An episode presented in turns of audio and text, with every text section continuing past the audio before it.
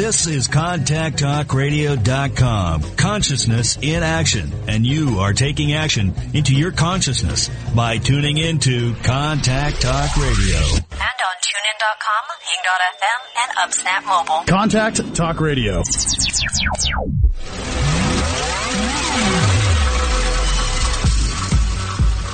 Welcome to Carpe Diem with your host, Lisa McDonald.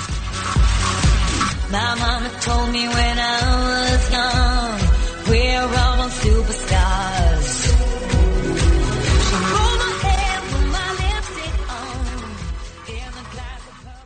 Good morning, everybody. Welcome to my show, Carpe Diem. I am your host, Lisa McDonald, and I hail from Dundas, Ontario, Canada. Once again, very grateful to have you joining me this Friday lovely morning. So thank you for those who are joining for the first time and thank you for those who are returning. Wonderful. So I'm very excited about today's show. Uh, I have a lovely person joining me today for the hour. Very honored to be joined today by my friend and guest, Dov Baron.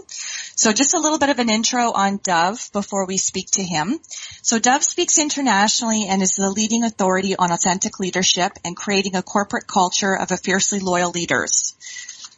Uh, Dov was named by Inc. magazine as one of the top 100 great leadership speakers and actually ranked number six on that wonderful list.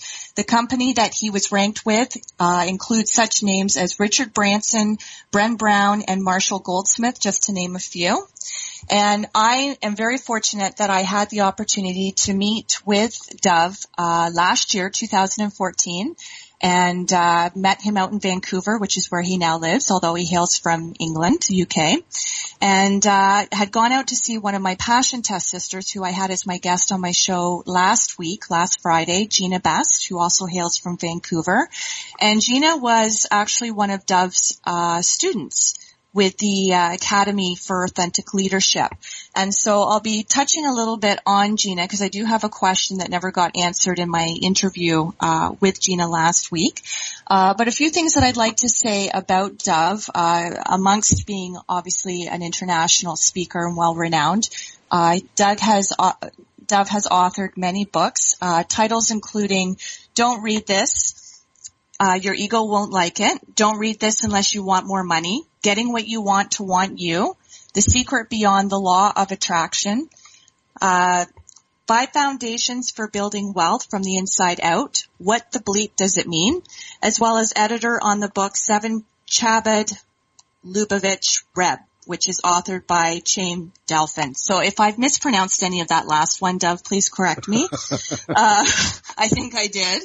Uh, and so, of course, Dov's most recent book, which is titled Fiercely Loyal, which has received a lot of buzz as of recent, and uh, wonderful news that it's uh, to date. I mean, it was only released. Was it latter part of uh, February, Dov? Uh, Feb 17. Yeah, that's what I thought. And to date, from what I understand, it's received 11 five-star reviews. Uh, so that is just fantastic, off the hook. So congratulations on all your ongoing success, and I just want to welcome you to my show. Well, thank you very much, Lisa. I appreciate you having me on the show. It's a, it's an honor to be here and I'm really looking forward to this chat. I'm sure we're going to Yes. enlighten and bring people up and do all kinds of things and stir the pot a little bit. Uh, well, of course, I, I would expect nothing less with you. uh, so th- I'll just say quickly, and we can jump all over the place, but uh, some things that I really do want to mention and, and uh, talk to you about in today's show is. Um, so a few things is uh, Dean Radin, scientist of quantum physics. I'd like to talk about that. Your C-suite network, uh, President's Award regarding Gina Best, and uh, I'd like to talk about June 1990 and some fuck it moments. Certainly. So yes, so why don't we? Maybe June 1990 might be a good place to start because I have a feeling that that could have been the introduction to perhaps maybe some of the fuck it moments or what uh, put you on the path of your journey. Perhaps some of it dated prior to 1990. But I'd love to hear a little bit of an intro bio about you before we get into your current book and what's happening with that. Absolutely. Thanks for asking. well, June 1990 certainly was a, a, moment that turned things around. And for, the, I know, it's, I gotta say, first of all, to start off, that it's, it's pretty cool being back here at my alma mater because this is where I started my radio show I know. quite a few years ago. And so it's really cool It's really cool to be back here, and uh, maybe even some of the people listening maybe have heard my show, but and I talk about it on that show that June 1990 was a turnaround moment. Now, just to be clear here, Lisa's talking about a kind of moment because um, in my in my own presentations, one of the things I talk about is I, um, I don't give a shit about aha moments. I, as some of you who do know me would know that I had a personal development company for 30 years. And one of the reasons, not the reason, but one of the reasons that I, I shut it down was because I got really fed up of people having these wonderful, amazing, enlightening aha moments. And here's what I found out about that is that when people have an aha moment, bugger all changes. Nothing changes. Except that they had the moment and they get to brag about it for a while and look really important and look really enlightened because now they understand this. But they never made a bloody change. Nothing happened. And it's the change that matters, not the aha. It's what you do with it. So what I talk about a lot is the need for what I call a fuck it moment, which is very different than an aha moment because it's that moment when you go, fuck it, I can't stay like this anymore. Something has to change. I got to do something else. And June 1990 was the birth of that moment for me because prior to that, I'd been an international speaker. I'd spoken in so many places and across uh, Australia, Canada, US. I'd done, I had all kinds of success. And then June 1990, I went free climbing because I was a lunatic, or otherwise known as an adrenaline junkie. And um, on that particular day, I was I went climbing behind a waterfall, got completely soaking wet. Was with a buddy, and uh, decided instead of going up the hike, which is how we got down, I said, "Why don't we climb the face of the cliff?" And that's what we did, soaking wet with no gear, and began to climb. And about halfway up, I looked back at my buddy and said you don't have to come this way. This is the hard way. Damn, I should have been listening to myself.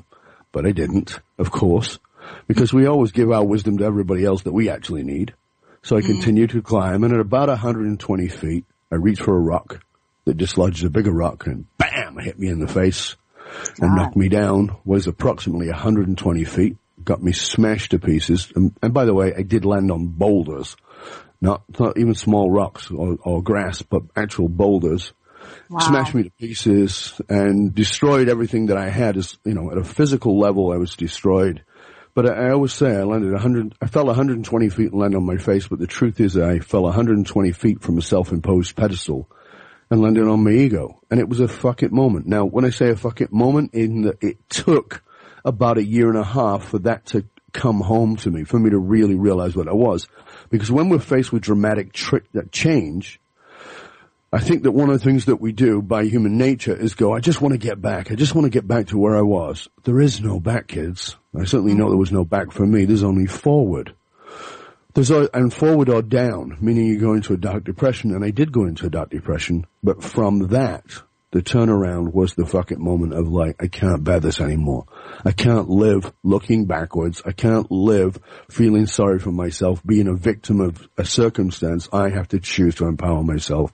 And it was from there that it all turned around. And that was the birth of really looking at what authenticity is. Because prior to that, if I'd have asked, if somebody had asked me, are you authentic? Or if somebody had even assumed that I wasn't, I would have been furious but it really did wake me up from that. And I think that that is often what it takes. It takes a devastating moment. Could be a divorce, could be a terrible diagnosis, but that moment is when we wake up and change. So that's what it all started for me. Absolutely. Well, I'm really, uh, really happy that uh, you got through that and you're here today and that we're able to talk and that I actually had the privilege of meeting you. And uh, not as I am, I can tell you that. What's that? I said you're not as happy as I am about it. I can tell you that. Well, I bet. I bet nobody would be happier, of course. So, um, so when you went through your healing process, Dov, how did everything start to manifest and unfold for you in your journey? What, you know, what was the revelation in going forward with how you wanted to launch your life, how you wanted to build yourself, create yourself, uh, and really embrace that moment that you had of the fuck it moment that put you on the path for that? Well, as I said, it, it's, I think that these things are not as, you know, we like to romanticize that the lightning bolt, you know, happens and then suddenly everything is transformed. Yeah, that's true in movies. It's not true in life. True. In life, it takes a bit longer, um, and we have egos, and our egos are, are lovely, stubborn things that often want to keep things exactly the same. So that 18 months was a real turnaround period eh, because I I had to allow myself to go into that dark depression, and I did a ton of therapy, and I was doing all kinds of things. The the moment came in this, as I said, in this moment where I just went, oh my god, I get it. There is no back. I can't go back. I can't wave the magic wand. You know, for some people, it's, I can't wave the magic wand and make that marriage that I'm in or that I've been in perfect. It isn't. The person I'm mm-hmm. with, it doesn't work. I got to walk away, or I can't wave the magic wand and not have cancer or not have a heart attack or whatever. Like, so it's that moment where you realize you can't go back. You have to change something forward. And it was mm-hmm. in that moment that I realized I wasn't authentic, and the, here's the, here's how it came about. It was the realization that what I was it, what I was doing is why was I doing what I was doing. So I had a great story, you know, in, inside my own head about why I was doing what I was doing. But when I really deeply self-examined, I had to realize that, I remember, I was already a speaker. I was already writing books. I was already uh, working one-on-one with, as a mentor. So I had to go, well, I'm looking to still move forward, but I'd already sat down and said, I can't, I can't go forward. So I really I had to really dig in and go, why was I doing that? And that's a hard question. To really tell you the truth, why are you doing what you're doing? And I realized that what I was doing, I was doing it for other people. And mm-hmm. the, the, the turnaround was to come back to true authenticity was if what's my purpose? And this is the stuff I do with companies. Like what is your purpose? What is the real driving force of why you're doing it? Not the bullshit you tell yourself, but mm-hmm. what's the truth? And it was that moment when I had to go, oh, I really, really, really have been screwed up because I've been doing it from the wrong place. And then it- once I started to change that, then it became all about authenticity. And that was the, tr- the turnaround to this has to come from an authentic place. Fantastic. Absolutely fantastic. So within that realization and, and that catapulting you into the, you know, in your journey and going forward and reevaluating things and reassessing things, have you still found yourself, uh, you know, at different times in your journey, um, having other moments of reflection, having to go deep and, and reevaluate if you're truly 100% still in that moment of the fuck it moment that brought you to the realization? I mean, is there, has there been anything else in your path that's brought you to that reevaluation period of needing to ask yourself that question? Or are you, are, are you really where you need to be, want to be, and it's all, all aligned for you? No, since since I fell, I've actually been able to walk on water, and I now can turn water into wine. well, and that's the crap that people believe. They actually believe that nonsense that you you suddenly are there. There is no there, kids. Get over it. There is no there. I I actually I've been on my path since I was 7 and I'm and I'm 41 now. Oh, maybe not. Uh, uh, Uh, I've been on the path since I was seven and actively on the path, meaning, you know, doing things to learn rather than it being an awakening in myself, but actually doing things to uh, traveling and studying and all those things since I was 19. That's a long time. I'm mm-hmm. now 57 years old. It's a long time and there is no there.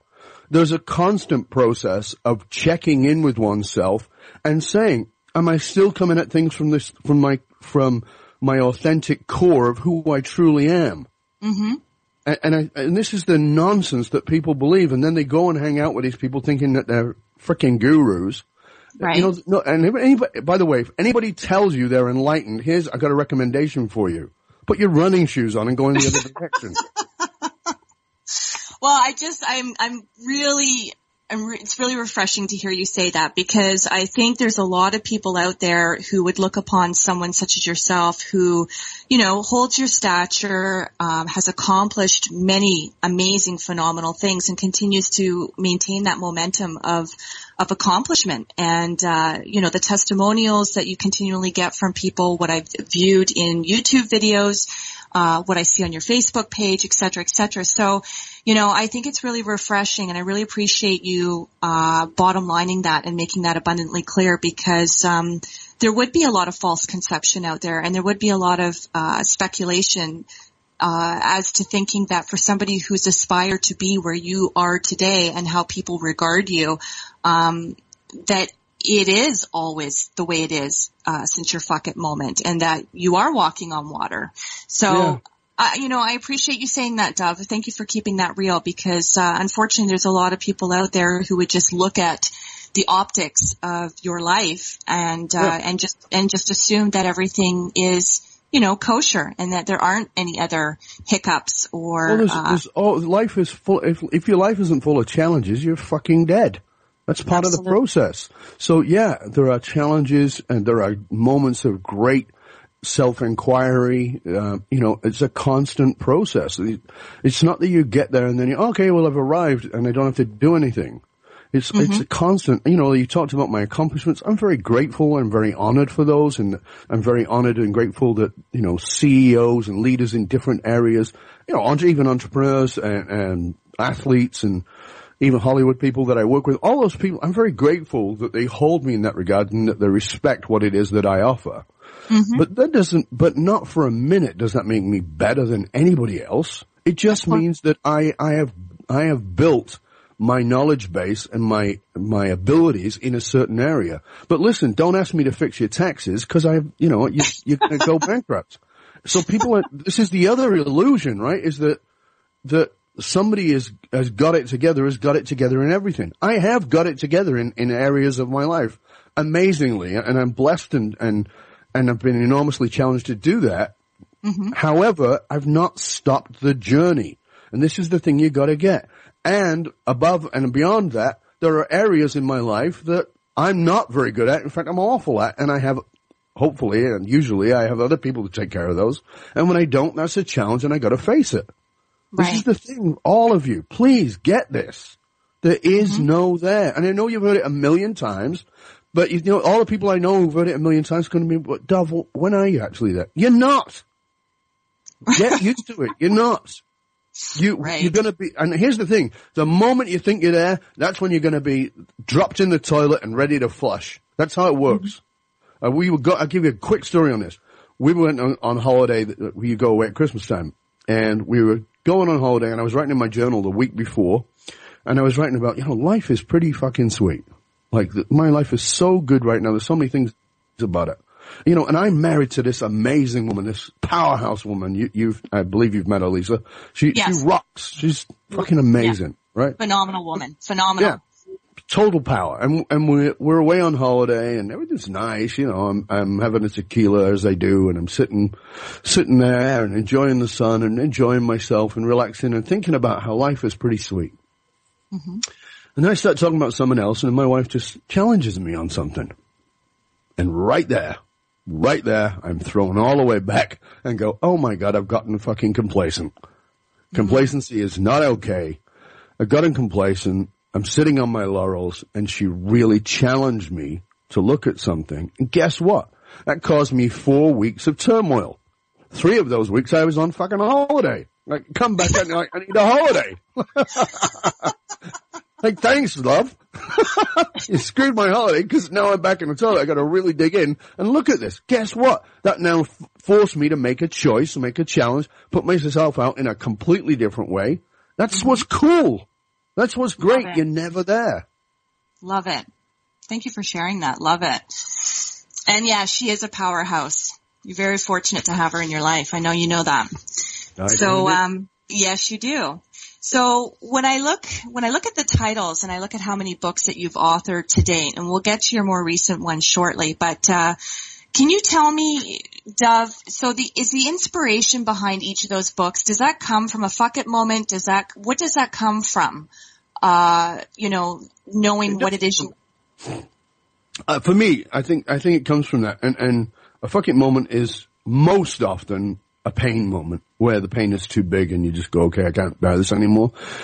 Um, and the but the pain can be uh, different. So for me, the pain is is also in the form of an inspiration that um, I'm pissed off with something in the world, and I want to awaken uh, uh, somebody, and I have the inspiration that comes out of pissosity. So uh, that's a technical word for those of you who are not familiar with it. You know, Love I've it. studied deep levels of psychology, and you may not be familiar with that word, pissosity. um, I learned it from the Greek god Pistophius. Uh, Love So- it.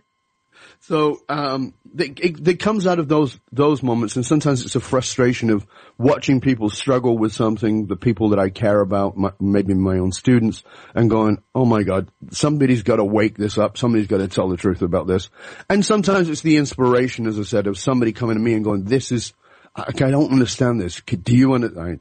Often they would come. Can you explain to me what this means? So those were the ways that the books came about. Fantastic. And how are all your books doing? Uh, they're doing great. I mean, there's books that I written wrote a long time ago that um, really, to be honest with you, I've forgotten all about until somebody says, "Oh, I bought your book on Amazon." Oh, okay, great. Or my my distributor sends me a, sends me a check and says, "Oh, here's your check." And I go, "Oh, look at that book. That book's been selling. I didn't. I've forgotten about that book. Fantastic. Promoted it in years."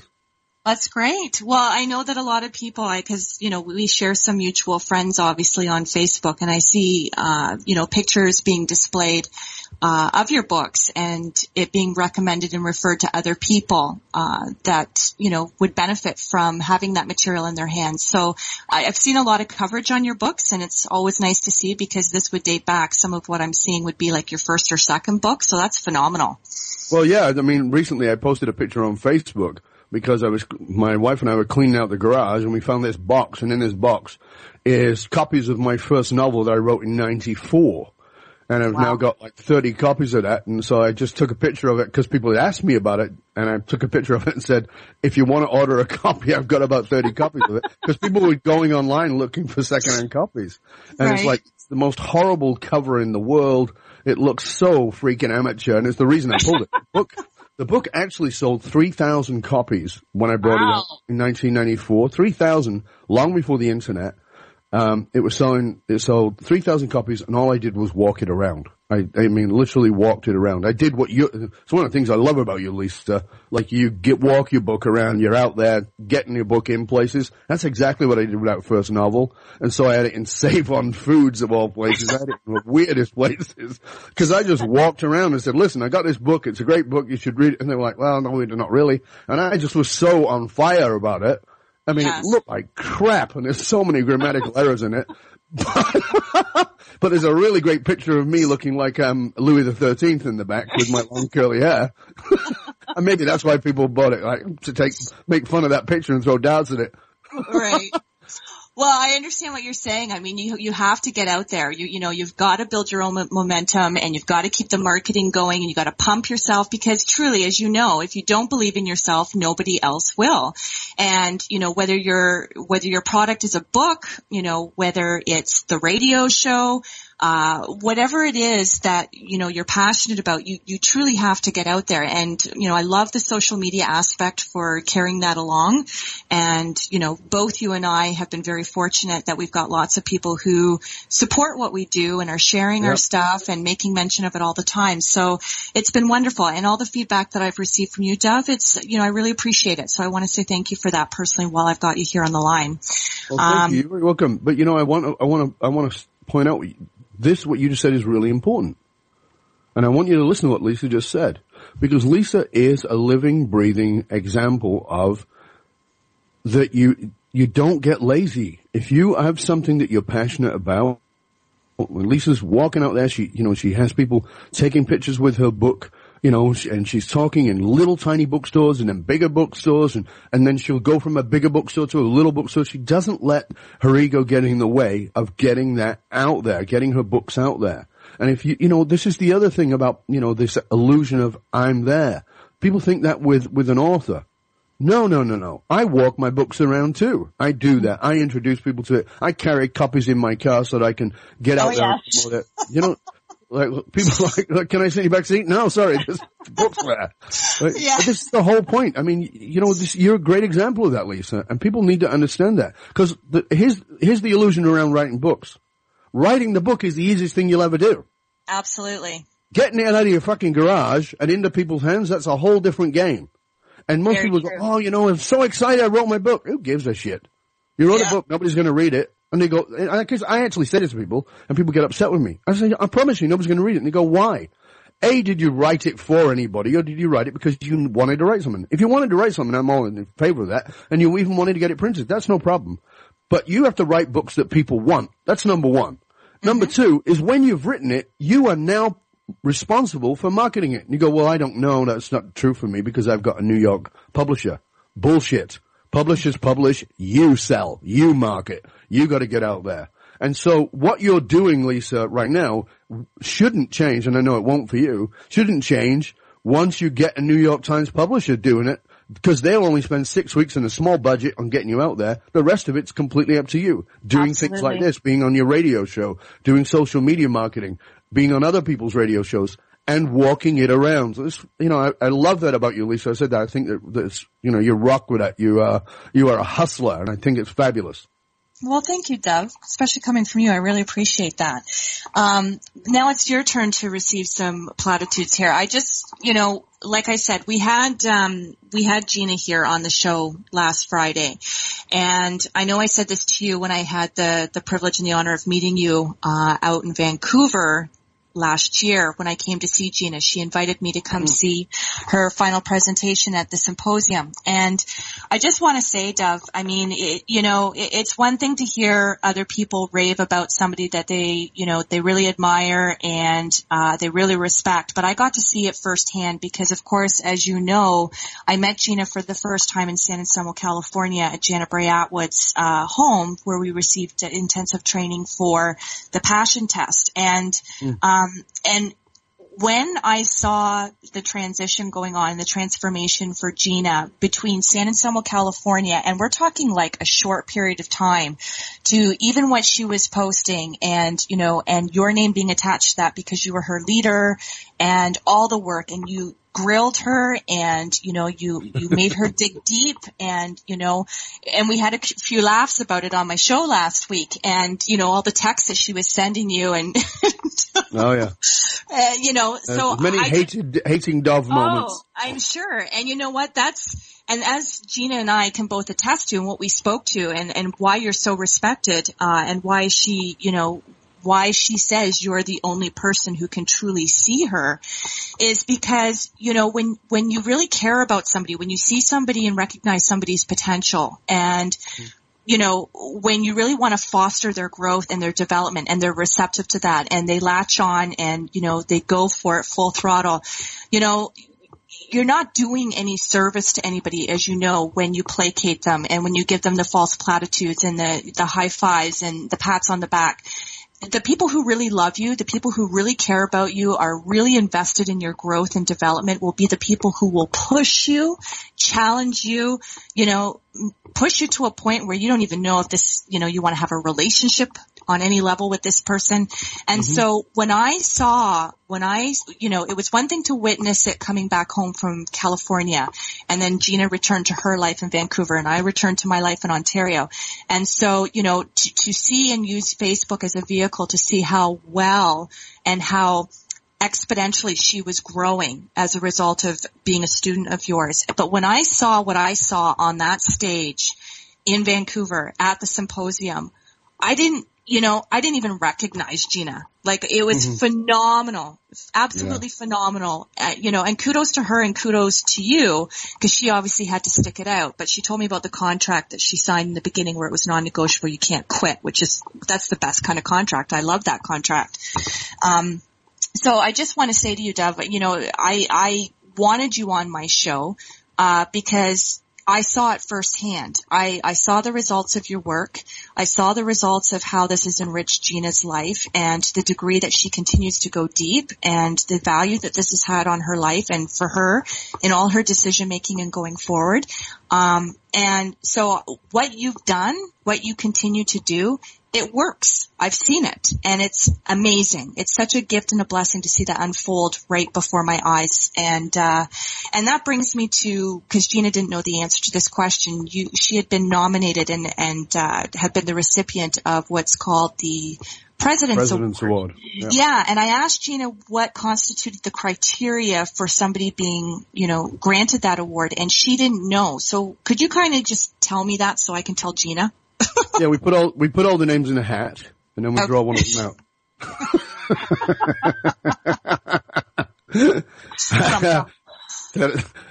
How's that for an anticlimax? Uh, Yeah. no, the truth is that um, there are several um, ways uh, and things that are required for somebody to win that award, and part of that is the the tenacity, the willingness to keep going forward when the obstacles are thrown at that person. And when I say that, often those obstacles are certainly part of the program, but also part of their own life. So it, it includes serving others. So part of the way to win it is to serve others. And the, the others that they're serving are both inside the program, so their peers, the people they're, they're, they're, they're learning alongside, but also serving their community or serving, um, some other individual outside. So that's one of the categories in which Gina was amazing at. And then, as I said, the overcoming the obstacles, which was amazing with her because um, what uh, she may have mentioned is during the program she, she lost her brother. Her brother died, Yeah, and she that she didn't let that get in the way of the program, and it meant that she missed an entire boot camp, which was a very important part of the, of the training. She missed that, and she caught up uh, with everybody, dug in, dug deep, and what's more on top of that was the willingness to to go to places and then really share what those places were and to do it on a consistent basis because as you know this is the authentic speaker academy for leadership. And so there are pieces to that. Is authentic is the first piece. And I think that most of the people who came in went, oh, you know, I want to be, I want to be a better speaker or maybe I'd like to be a better leader, but they don't really understand the authentic because now it's a word that's thrown around. I was saying this on an interview last night, um, out of New York that I was doing and most people don't understand what authentic is. If you ask them are you authentic, of course the answer is yes. But authenticity, authenticity requires enormous amounts of self vulnerability. You have to be vulnerable to yourself and vulnerable to others. And as you said, Gina was very raw. She went very deep and she talked about things that had been buried for, I think it was 18 years or something, or 15 years. 15. And yeah. facing, yeah, facing those, those, those demons, looking into that dark place is what's awakened her and enormously. And that she was always willing to go there. So she fulfilled all the, all the categories. And I, was, and I will say in fairness that there, there, there, it's usually at the end of the, that program, which is a seven month program, it's usually a bit of a battle between a couple of people, and it was again, but Gina definitely was very deserving of that award. Mm-hmm. well, Because it it's not was about the night, it's about what went on over seven months. Right. And, and of course, you know, I was only able to glean a certain portion of that through Facebook, but what I mm-hmm. said to Gina when I spoke with her was another change that I had recognized in her transformation process throughout her journey was the rawness even in her posts and the fact that she went back and forth and she vacillated between, you know, I'm having a really great day and, you know, I, I really, you know, got behind what I committed myself to, but then she would also speak quite honestly and retract that if she felt that she fell short as an accountability piece and she took ownership for that. So, you know, I just, it's just amazing. And, uh, you know, right, all that's the, the other part about it is that deep accountability, which is rare in our world. right, People, people say they're accountable, they're not accountable at all. right. But part of the program and part of why she won was because of the fierce accountability. Mhm. Yeah. And she held herself to that. I mean, there was times where I thought, geez, Gina, you're being like really hard on yourself. But I mean, she took, she took this very seriously and she's obviously reaping the benefits of that because she is being real and she is being honest to herself. And, uh, and she, you know, she so much went, she went so far as to say that the award that she received from you in the academy, um, you know, sometimes it's in the box, sometimes it's out of the box and that's her barometer, you know? Yeah. and that's that's her barometer for measuring where she is with her own truth and her authenticity and her accountability. So, but it was nice to hear that it's out of the box more often than it's in the box. So that's great. Good. Yeah, and so okay, so we've talked about that. I, w- I really want to get to your your most recent book that's doing phenomenally well and has been you know sold out, off the charts, needs to be you know restocked. Uh, your fiercely loyal book that, uh, like I mentioned in the intro, has received to date 11 five-star reviews. That that's amazing, Dov. So tell me about your book. Tell tell me a little bit about where people can order it. Um, I've seen a couple of interviews that you've had pertaining to the book. So so fire away about your book. Thank you. Uh, yeah, we. It, I'm very blessed. There's 11 five-star her reviews on Amazon, and what's pretty cool is that many of those reviews are from high-profile leaders themselves. So I'm, I'm, very honored to have those, and you can, you, of course, you can find the book on Amazon. Um, I would also recommend that you go to fiercelyloyalbook.com. So na- the title of my book plus the word book at the end, fiercelyloyalbook.com. And if you go there, you can not only order the book, but there's a bonus there that isn't anywhere else. Um, because one of the things we talk about, obviously, fiercely loyal, is how do you get people to be fiercely loyal? And part of the thing that's so important to that is how do you get people to bond with your organization, with the leader? And the book, of course, talks all about that. On fiercelyloyalbook.com, there's actually an infographic of a of a technique, a strategy that I use in the boardroom with the leadership teams, um, which they pay a lot of money for, for that experience. And you can download it. It's yours for absolutely free. And here's the thing, even if you've got a very, uh, a very small company, you're a solopreneur, but you're doing uh, a conversation with somebody, you can walk through this same process. If you're an entrepreneur with, you know, three or four, five people working with you, you can do it that way too. So this is not limited to big business. It's, mm-hmm. it's really about how you want to apply it. And the the book came out of the I've I was working with have been working with leaders for many many years, even when I had a personal development company. Uh, privately, I was working with leaders and listening to the challenges they were having, and looking at why what was coming up. And I was hearing constantly, like, why can't I keep these decent people? How come my talent is going out of the door so fast before we've even reaped the benefits of how we trained them? And then in, uh, a few years ago, I read this global study from CEOs around the world saying that the number one challenge they were facing was that of human capital. Meaning, how do you find, develop, retain top talent? And so that became the impetus for writing the book was listening to these people moan and complain about not being able to keep them and also listening to them doing the exactly wrong things, the things that don't work with millennials because that's who the top talent is now. It's those people who are at the oldest 35 years old. And in mm-hmm. truth, the book talks about how they are now the largest workforce entering the workforce, the, the largest influx of generation entering the workforce because guess what? Baby boomers are leaving the workforce at 10,000 per day. Not wow. a week, not a, month, not a year, 10,000 a day. Well, who are they going to be replaced with? You're going to be replaced with millennials. And so you, you cannot treat them the way you treated Gen Xers who are now in their 40s and you, or, or Generation Xers who are in their late 50s. You can't do that. They're very different. And if you treat them the same, they will walk out of your door and they'll take all their training and development with you. And guess where they'll go? They'll go to other millennials who are starting businesses. Mm-hmm. Fantastic. So, how are you tangibly do because you are international and you are being sought out by people everywhere? Can you tell me about the tangibility of how you're facilitating this training with people who are, say, in Australia or other parts of the world? Uh, what's the process for this? Sure. Well, um, first of all, we do work with companies internationally, meaning we get up and go on a plane and go there. So.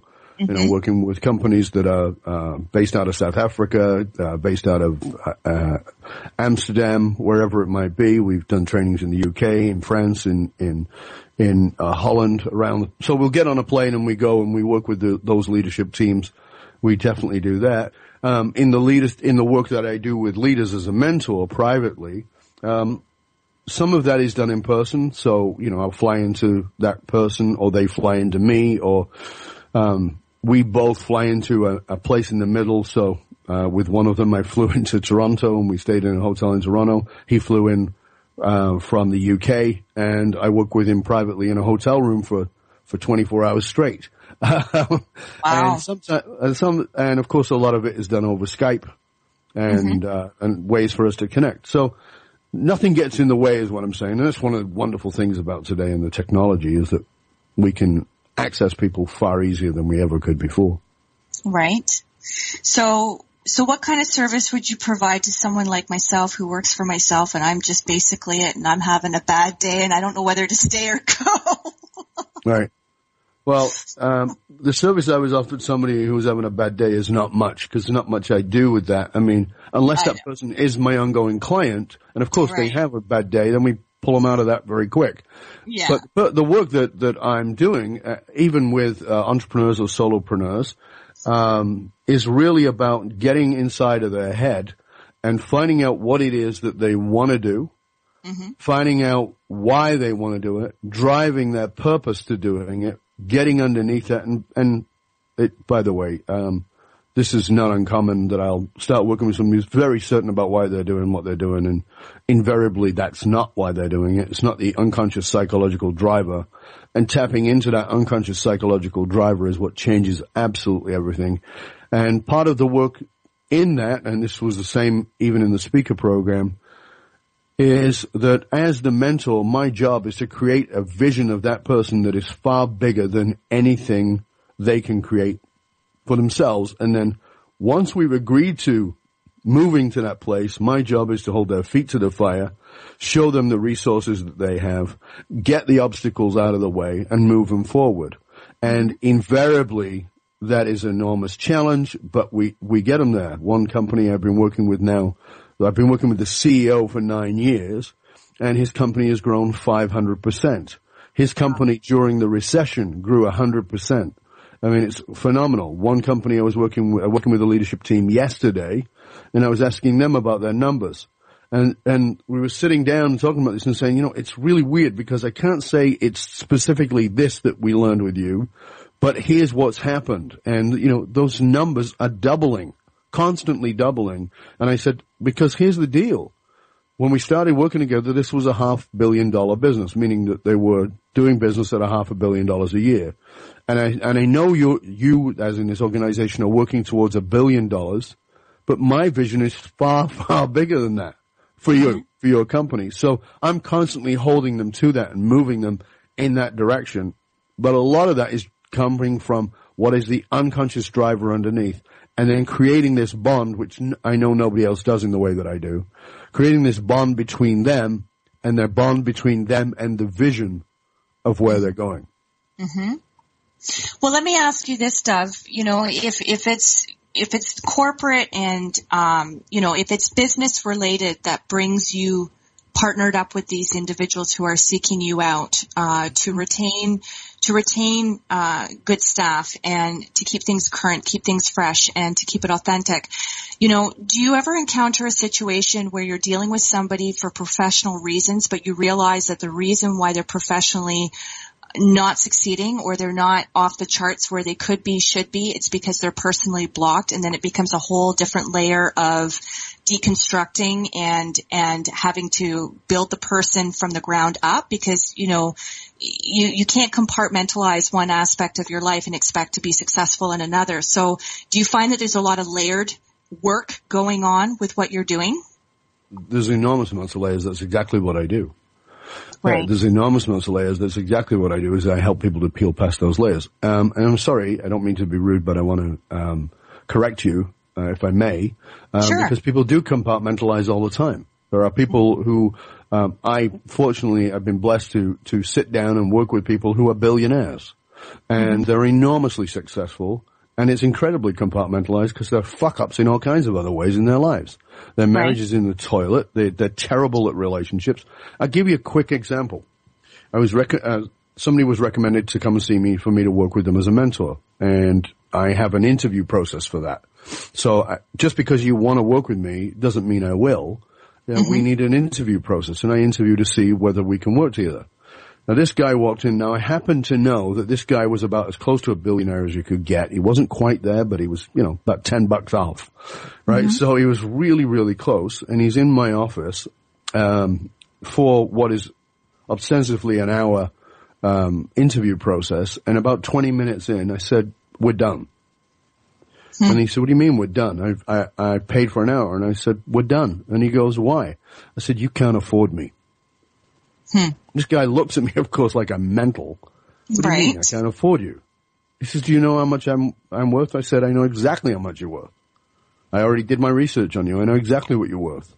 And he goes, "Well, why could you? How can you say I I can't afford you?" I said, "Because you don't know what value is. Hmm. You know what money is. You know what price is, but you don't know a damn thing about value. And so here's the deal: M- what I offer is far more valuable than I charge. That's mm-hmm. number one. And you can't recognize value, so guess what? We're going to have a problem. So no, I'm not going to be working with you. And of course he was really pissed off. But I oh. don't care because I don't want to work with somebody who's not willing to look at the value. Because the value is in getting to the fucking moment. It is in digging down and getting into those deeper layers. And so mm-hmm. he couldn't see it. And that's fine. No problem. That's actually terrific. And by the way, I have no odd, hard feelings towards that guy. That's, that's great. Go away.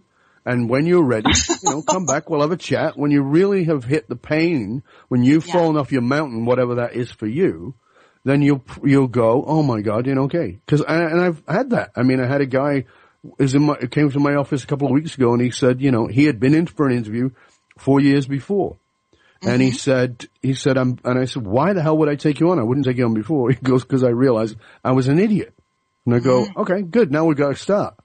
Another one, I was at a Christmas party of the guy I told you I've been working with for nine years. I was at his staff party and he invites his high level clients to that. And I'm in that thing and then suddenly this guy walks in who had been in my office five years before and he walks up to me and, and like I did not expect him to because believe me, he was royally pissed when he left my office the first time. And he walks up to me and he, he says, can I give you a hug? And I said, sure. And he says, you changed my life. And I go, really? We had an hour together. He goes, yep. And I said, do you remember how pissed you were at me? And he says, absolutely. Cause he really, um, he was not short on, um, expletives when speaking to me. So I'm not talking about he was about upset. He was royally pissed.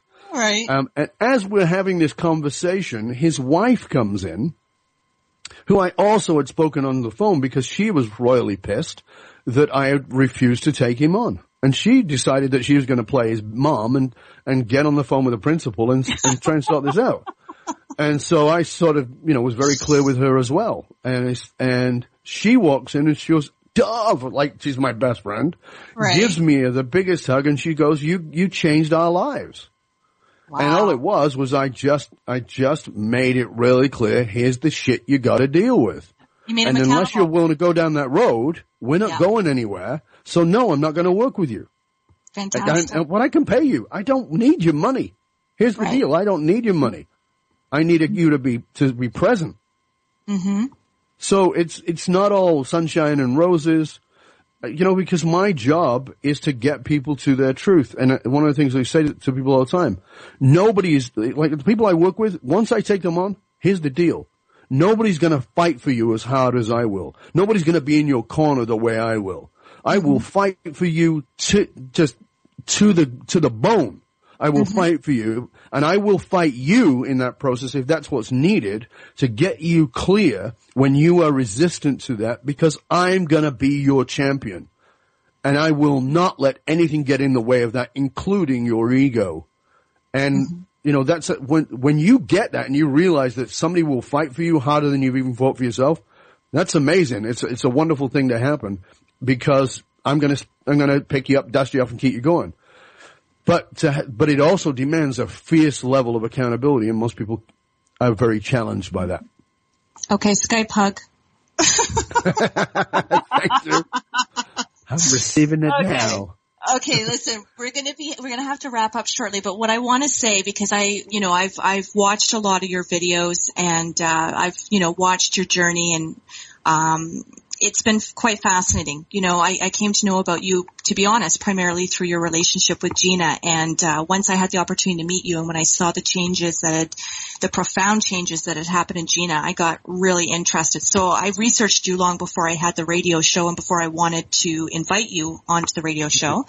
Um, so one of the YouTube videos that I came across, you know, and I know that you have, uh, you've always had a love and a passion for quantum physics, and so I, I, I happened to watch one of your YouTube videos and you were talking about Dean Radin and, Yeah. um, and so you said a couple of things that I thought were quite profound.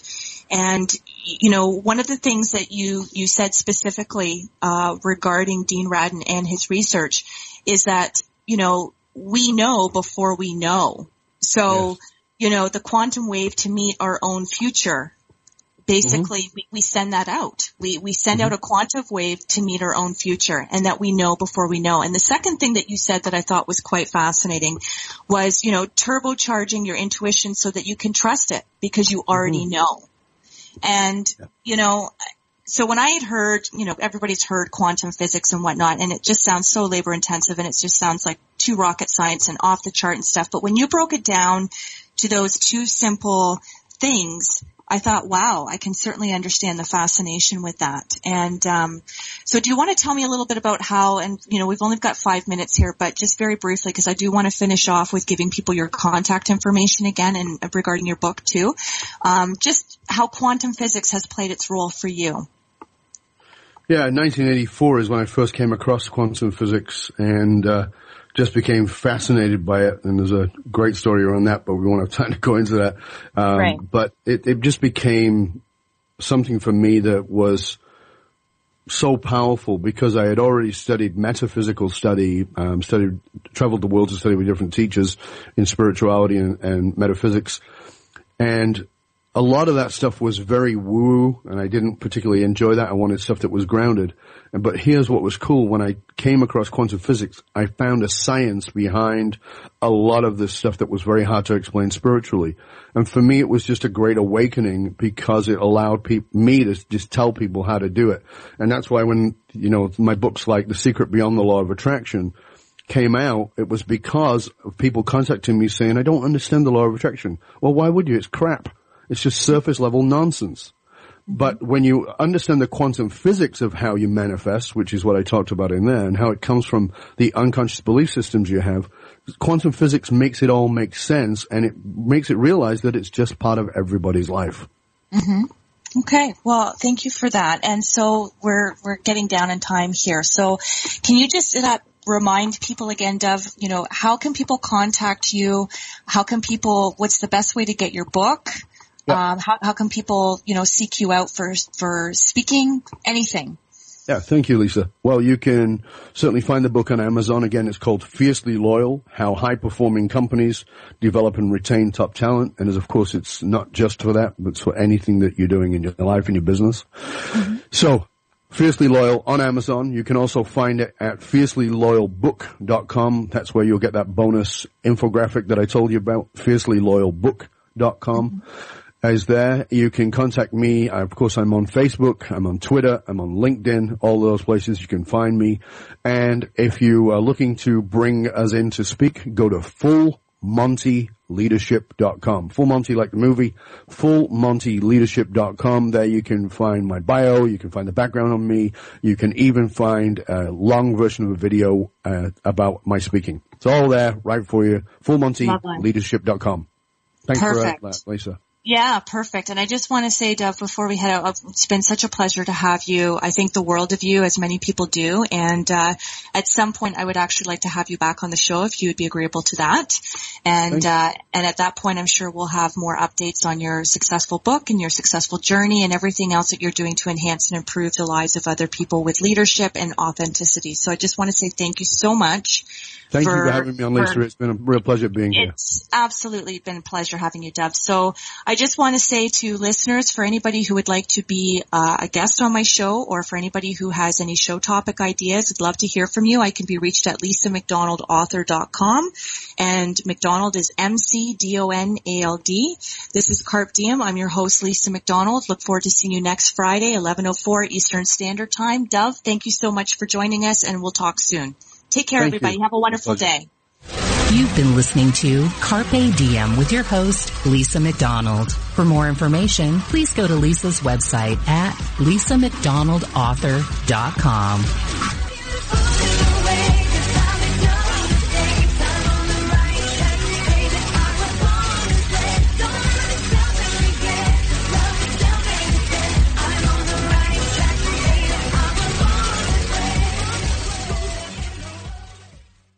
This podcast is a part of the C Suite Radio Network.